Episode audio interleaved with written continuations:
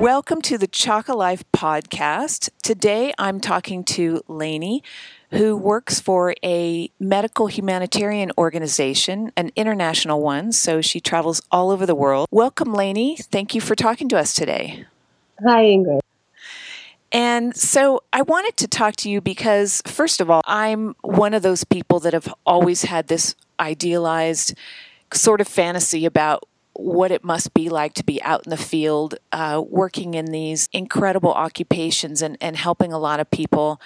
And, uh, you know, I'm one of those kind of crazy people that every time I see a disaster, I wish I were there to help. I, it's something that has always fascinated me. So I'm interested to find out how you started out uh, working for this medical organization. Well, in fact, as you know, I'm not a medical person. So um, I'm currently working in human resources and I've also done some work uh, in finance for this organization. So I actually started out, well, I wasn't originally working in this field at all. I was um, working as an administrator in small businesses.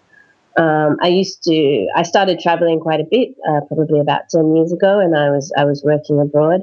Um, but I'd always done kind of volunteer work for um, community organizations back home, this kind of thing, and always really, really enjoyed it. But I actually started out by um, working as a volunteer. I know there's lots of kind of government programs out there, and I worked as a volunteer with an Australian government program.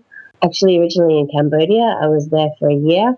And that was what really started my interest in, in working in this kind of field. I think you told me when I met you, you're off, you're from Australia. Was this organization similar to sort of the American Peace Corps? Is that what you told me? Yeah, it is quite similar actually. Um, it's run by the government. It's not quite as dare I say, long and uh, challenging as the Peace Corps. I mean, you're a volunteer, but you can live quite uh, independently in the community usually the, the assignments are between six and 12 months. So um, it's a really great opportunity to, to get a feel for, um, for this kind of a, a, a, position and this kind of a field. And actually, I met loads of Peace Corps people um, in the field there in Cambodia and in, in other places as well. And they, they all said the same thing. It was really a great introduction to this kind of work. Well, that's the other thing. I know you're not a medical professional, and that was the other thing that sort of stymied me in my search when I looked at these kinds of organizations. Although I know that obviously they have to hire peripheral people, they can't have all medical people, they have to have people in logistics and things. So, what exactly do you do for this uh, international medical organization? So basically, when I'm in the field, I um, I manage the the human resources for the staff that we hire in the field. Um, so that's quite a lot. I mean, globally, we have around I think 4,000, 5,000 staff in all the countries that we're working in. Um, so I manage the the staff there, make sure we're in compliance with the local labour laws, um, to make sure we're doing things properly. We have regulations in place, systems in place, etc. Um, I've also worked on the finance side in the field, so managing the budget, managing um, the actual cash in the field, and how we run our activities. So there's really a lot to do on the kind of administrative side, which people don't see. Um, but there's certainly a lot of openings for for these kinds of profiles in um, in the humanitarian world. What would you say are the strengths that got you the job? Good question. I'd say you have to be really flexible. Um, you have to be able to kind of fit into the context where you're working and adapt really quickly and not be too vulnerable to stress. I mean, they're very much kind of soft skills that, that got me into this rather than my, my technical skills, I would say. I know a lot of organizations do look for um, a technical background, but as well as that, they really look for people who um, have already done a lot of travel, who have already lived and worked in in various contexts all over the world. They really kind of look for the soft skills that enable you to adapt to the country. Because you worked in places like Kenya, South Sudan, Kyrgyzstan, Myanmar, you don't think of them as having sort of a fully functioning office. You were in a ad- very administrative position uh, mm-hmm. Did it stay administrative when you were in these places? Did you end up doing things in the field that you didn't expect? It's interesting. We are quite structured in terms of our um, our administration of, of the projects, and so you do kind of tend to to stick within your your field of expertise, which is actually really needed because I mean the least I mean the lesser context is is functioning well, the more you have to kind of come in with the a framework that is is already established. You know, there are some countries that don't have really a functioning labor law, for example, in which case you need to put some standards in place if you're managing a big team. Otherwise, it's it's really impossible. So, you know, we have our our standard um, staff regulations or standard contracts, etc. So we do tend to keep things quite structured. Um, but having said that, um, I'm usually working in contexts where the project is already running. So I know it's very different when you come in in the beginning and you're setting up a project. Um, maybe an emergency has just happened, etc. It is quite a different story. Um, but in general, yeah, it's it's reasonably structured. When I think of South Sudan, I'm thinking of what you see on TV when you see, say, you know, a, a refugee camp and difficult living situations. Can you tell me a couple uh, different examples of how you lived when you were out in the field in these countries? Yeah, I mean, it is like that in places like that. So um, it's quite funny to imagine a very kind of structured and organized approach, but without yeah. all the you know nice comfortable things around right. you. Um, but it does it does actually work. So i mean you're you're living in a, a kind of tukul you know a hut with a you know grass roof or whatever. You have a very very simple a single bed a small table. Um, you eat all together with the people that you live with. You have pits uh, latrines you have cold showers. It's always hot. It's always dusty or muddy if it's the rainy season. Um, you know, you have to deal with various levels of discomfort, let's say. Um, but within that, those levels of discomfort, you still have to be able to to do your job. So I guess that's that's one of the challenges as well. One of the interesting parts. Well, does that mean that you have a typical office with uh, access to the internet, or how primitive is it? Uh, in most cases now we have access to internet, whether it's you know via a satellite phone or whether we have a proper connection in place. Um, it's really essential for our, our operations. So uh, it's pretty rare that we don't have access to, to internet unless it's really you know the start of a project in the middle of nowhere and they're they're kind of trying to set things up. But even then, they'll have they'll have some access.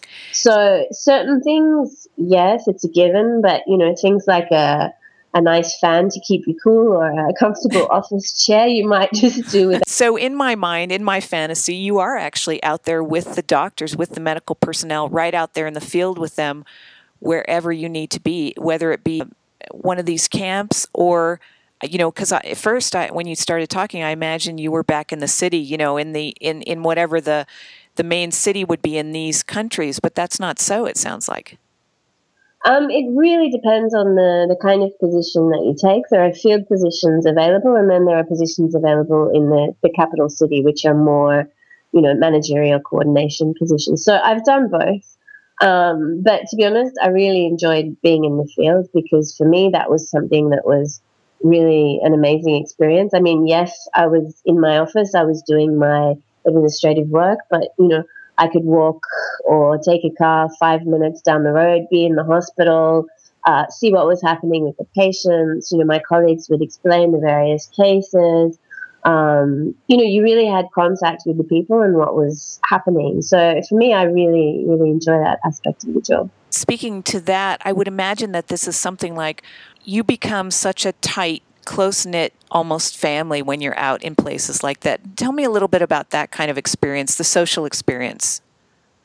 Yeah, it's. I mean, it's quite interesting. If you if you have a field based position, most of the time the team are living all together. So, um, you know, you work together, you come home, you eat together, you have a drink together, you discuss together pretty often you talk about work, so you have to understand that work is pretty 24 7. Right. Um, so stress levels can be high as well from that point of view. But at the same time, you know, if it's a difficult context, you do really make great friends. You do really establish connections with people. Um, and I have, you know, groups of people that I've worked with that we keep in contact. We make an effort to get together and see each other often. And it's really an amazing connection because, you know, it's not something that you can explain to other people when you come back what happened in that country, how it was for you, how difficult it was, challenging, etc. So it does really make uh, amazing bonds between people. Um, yeah. Also, curious, your humanitarian medical organization is one of the bigger ones. Now, and they're often conflict zones or near conflict zones. Have you ever been in danger? I mean, uh, of course, it's not it's not like you're in a you know a European city when you're out in the field. But eh, can you tell me a story of, of something that was unexpected or difficult that happened to you when you were out in the field? Okay, um, I haven't actually worked in, let's say, a conflict zone itself. Um, in in my past experience. So that's really something very particular um, to the organization. Um, but yeah, I mean, for me, I'm very confident in the way that they manage safety and security. Um, I've always felt like they take uh, precautions and considerations depending on the context, etc. But that does mean that the rules uh, that you have to follow are really strict. You know, there's certain hours that you have to be back in your compound. You can't move around. You can't go and look in the town where you live. Um, you can be really, really restricted in what you do.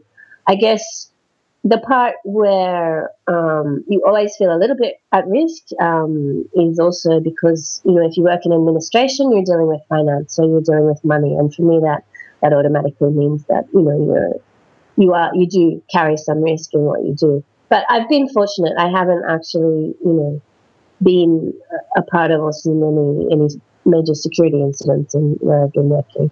Tell me what what was the most difficult or challenging part about working out in the field? I guess there's two facets to that. I mean, one of it, one of them is is just the work. You know, the volume of work, the fact that you don't have really any life outside of the work, so you overwork, um, and because you know, there are things to be done and there are needs and, and things seem to be quite urgent. You work a lot and you don't take a lot of time off, and it, it can be stressful and you can get really, really tired. Um, that's one aspect aspect that's that's challenging.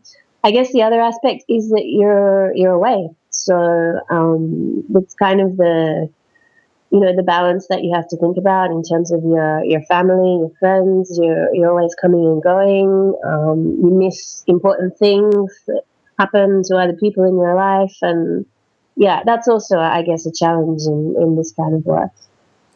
Do you feel like, and I've talked to many other people that have these kinds of intense experience, work experiences, uh, where they're isolated in the same sort of manner, and uh, it makes it difficult to go and do a normal job afterward, would you say? I, I've seen a lot of people that find it difficult, yes. Um, but on the other hand, you kind of have to weigh up your, your work life balance. So, you know, it's really about priorities, and people have different priorities at different stages in their life. Um, maybe when you're a bit younger, you want to be out doing these kinds of things and you're enjoying it, and it's you know, it's um, it's fantastic for the experience. Maybe later on, you want to think about being in one place. You want to think about your, you know, your personal life or your just your time off outside of work, your your health as well. Um, there's lots of factors. So, yes, it can be challenging. I think to settle into a a regular job, but it really depends on on where your priorities are at the time. And so, how long have you been doing this? I would say on and off about five. And now you are working at the headquarters in Geneva. How are you finding that? This is the interesting part because, yeah, for me, it's it's also um, it's a step removed from maybe what we're doing in the field. I don't directly see the activities and what we're implementing. So I kind of miss that, you know, really, really having the day to day interaction with people, also being in the different countries where we work. This is, this is a really interesting experience and challenging experience. But at the same time, it's, it's nice to have a more global picture of the organization, of how it functions, uh, similarities and differences between different contexts. It's, it's kind of nice to have both perspectives. I'm glad that, you know, I've, I've had time in the field. Certainly, uh, I'll hope to be back in the field again at some point. But I'm glad to, to have had the opportunity to do both. Tell me about what you most love about being out in the field or, or, or an experience that, that really shows what it's like to be working for this organization. For me, it's about working hard for something that you believe in, um, really seeing that you do have an impact in, in what you do. Um, yeah, for me, that's that's really something something important. When you uh, agree with the, the principles of the organization that you work for, when you really see a need somewhere and you really see that you can do something about that. Certainly not all the needs. There will always be multiple multitudes of needs, and and we can never address them all. But there's something rewarding in saying, okay, here we are doing something that really has an impact on on the lives of some people. Um, and for me, that's that's the great thing at the end of the day. What would you say to people who want to work in this type of situation? What would you what kind of advice would you give them to prepare for what's going to happen out in the field? Okay, I would say just keep an open mind. Uh, be flexible. Um, it's never going to be as you imagined it. Um, each time I go to a different country, it's, it's never as I imagined it was going to be the challenges are always something different than what I thought they were going to be. um, there are always work challenges and also personal challenges. Be open to, to learn things uh, for yourself, um, about yourself, and, and be open to, to other people. Um, I think yeah, I think for me that's that's the most important thing. Not to come with too many expectations, but just an, an open mind. But in terms of preparation for people who want to, you know, get into the field, I would say, you know, travel as much as you can, experience different contexts, do various volunteer work. Um, it can be in your community, it can be abroad, it can be really um, a, a multitude of things, but really kind of get a feel for it if this is the kind of work that you would be interested in. And then think as well, uh, because, you know, the humanitarian sector is quite large, there are certain contexts that you might be interested in working and others that you might not. So, um, yeah, I think it's, it's quite important to be a little bit targeted as well. I'm sorry, what was that? A little bit targeted in what you want to do? Well, because each of these obviously ha- each of these different uh, humanitarian organizations has a different flavor. I'm sure. I'm wondering. There are several large medical humanitarian organizations. Uh, would you say that most of them are multicultural in that? Have you worked with a lot of people from different countries on staff? Uh, yes, in general, um, the teams are, are, very, very mixed, uh, are very varied, uh, very interesting in the kinds of people that you meet and the backgrounds of the kinds of people that you meet as well, because um, you find people coming from all kinds of different life paths, and, and this is fascinating as well, at all different kinds of points in their lives. You know, you have people who are semi retired who decide to work in the humanitarian sector and have had a whole other career doing something else. So for me, it's really interesting from this point of view. Could you tell me a story, maybe when you first mm. started with this organization and you were sent out in the field, something that stuck out that that happened to you that made you gave you that aha moment now i'm really in this i'm in a different world you know i'm doing i'm in a humanitarian organization. Is there something you could tell me like that? Yeah my first uh, days as a volunteer in, in cambodia are probably quite memorable. I'll probably recount that. A little bit so my my first placement um, with this organization in cambodia was based in a town uh, on the border of uh, Cambodia and Thailand, which was at the time quite remote and very much known for um, people trafficking, prostitution, drugs, etc. Um, a lot of very poor communities living on the, the border. Um, it took, I think, 10 hours to get there by bus, over land. It was really, um, it was really uh, the last post in Cambodia at the time. Um, and I was the first volunteer to be placed there for this um, uh, volunteer program. So it was quite interesting. I took the bus ride with my um, Cambodian counterpart for 10 hours. Um, and he recounted plenty of stories about when he was a soldier uh, with the Khmer Rouge and what had happened over that whole period, and wow. um, when he'd escaped to the refugee camps, etc. So this was really my introduction. I mean, I'd read books before I got there, but this was really my my introduction to you know real life Cambodia and, and what had happened to people there. So I had for for twelve hours really in detail his story um, recounted um, and then I, I arrived in this town in the middle of nowhere. Um, he took me to his house, and his wife had made me um, a delicious welcome dinner of uh, chicken feet, super spicy, mm-hmm. Um, followed by durian. I don't know if you know durian fruit, oh, but the stinky quite, fruit. Yeah, yeah, it's quite famous in Asia. so these were all really strange things for me who had not uh, lived or worked in this, part of the world before. So I had my dinner. Well, were you a good away. a good soldier and you ate it all with without? I did, I did, and I suffered because I don't like so much spicy food, and I don't like at all chicken feet. The durian I could handle, but anyway. so I had my dinner and I went home alone. I was staying in this kind of guest house, um, quite forlorn in this town in Cambodia, and I think I tried very hard to take um, lessons in Khmer, but I think for the first month, all I ate was fried rice with pork because it was the only thing I could say in Khmer. So I went every day to restaurants by myself mm. for dinner to order um, the food, and I would try for other things, and people wouldn't understand what I was saying. And in the end, I'd have fried rice with pork every day. and this was really, I mean, it was a big test for me to be in this town in the middle of nowhere without any kind of colleagues or that I could, you know, discuss with in English or whatever. Um, it, it, was really, really challenging, and to find my place in the organization and what I needed to do and how I could be added value. Because this is this is also a little bit the point when you you start out in the sector, you really feel like you're the one learning and. Um, not really adding anything to and you're supposed to be teaching people things but yeah, you're just trying to get exactly. your feet under you Exactly. So, you know, I'd gone there as a, a, kind of training advisor and I was supposed to be doing, doing trainings for the staff. And really, I was just learning, learning, learning for the first six months. And I think that was the most kind of challenging period for me.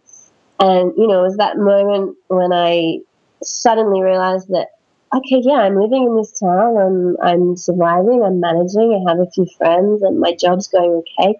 Yeah, I can do this.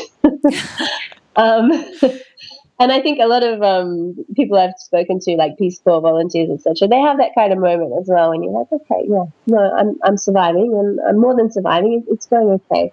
So um, that was a big moment for me, in fact. And you didn't have to eat uh, fried rice and pork anymore.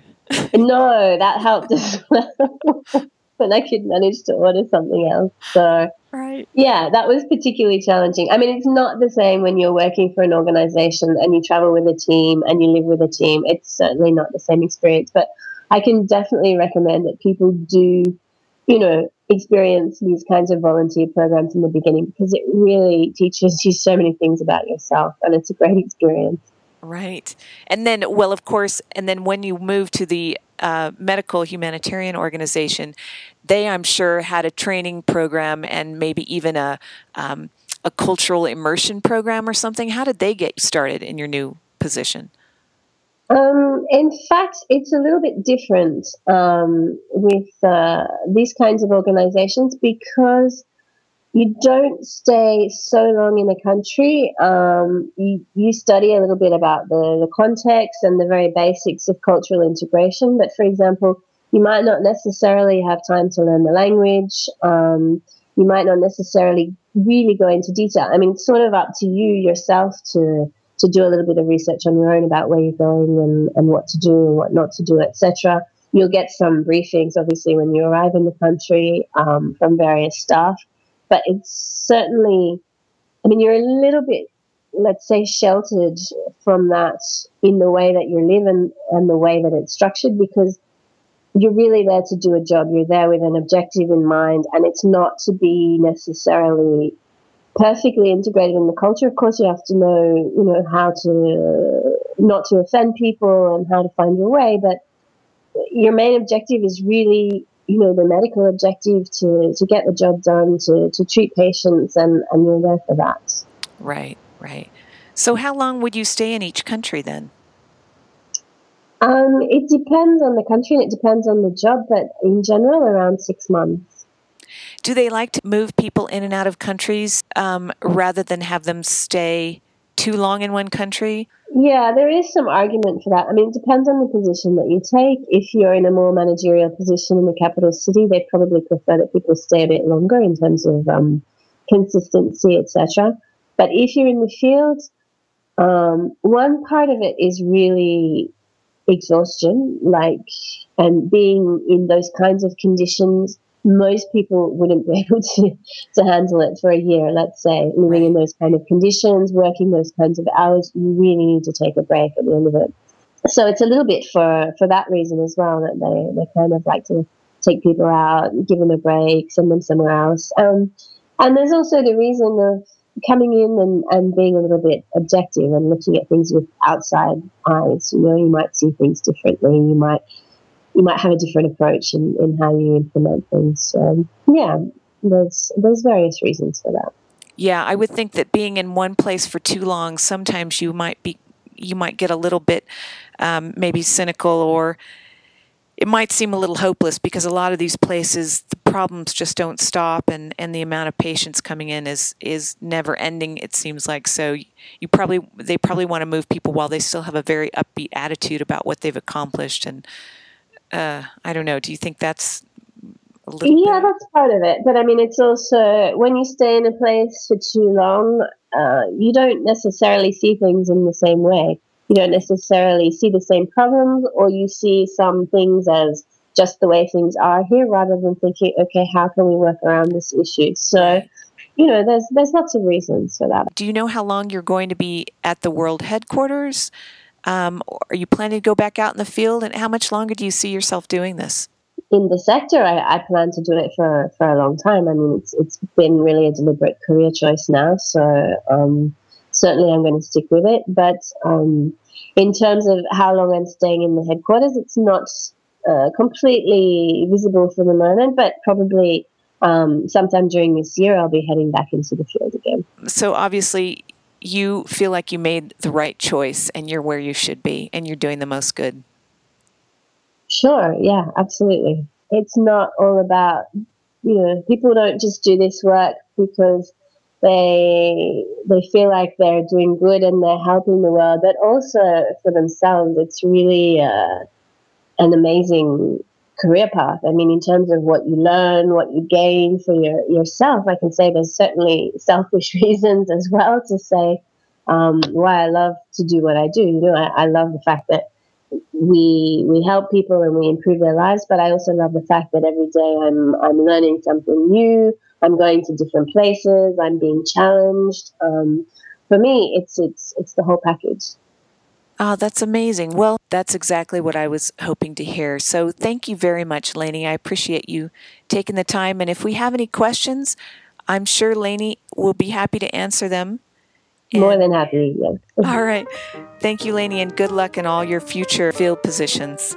Oh, you're welcome, Ingrid. Thank you. If you have any questions for Lainey or about working for a medical humanitarian organization, go to chocolife.com.